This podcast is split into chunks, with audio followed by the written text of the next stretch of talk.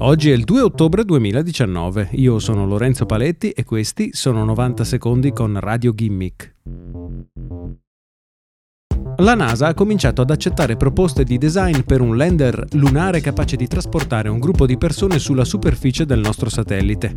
L'invito ad inviare le proposte avanzato alle agenzie spaziali private terminerà il 1 novembre. Il lander lunare è uno degli elementi del nuovo ambizioso progetto di NASA che intende fare atterrare nuovamente un uomo sulla Luna nei prossimi cinque anni.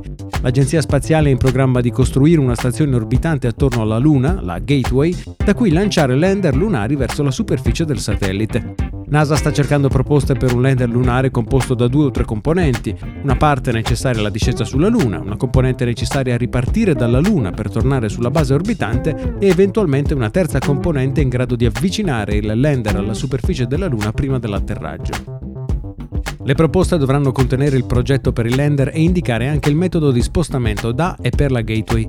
L'agenzia spaziale sceglierà due dei design inviati e collaborerà con le aziende che hanno proposto quei disegni alla costruzione di due diversi tipi di lander che dovrebbero atterrare sulla Luna, nel 2024 il primo e nel 2025 il secondo. In entrambi i casi i lander trasporteranno astronauti sulla superficie del satellite. La NASA infatti non ha intenzione di effettuare lanci di prova di questi lander prima di trasportare esseri umani.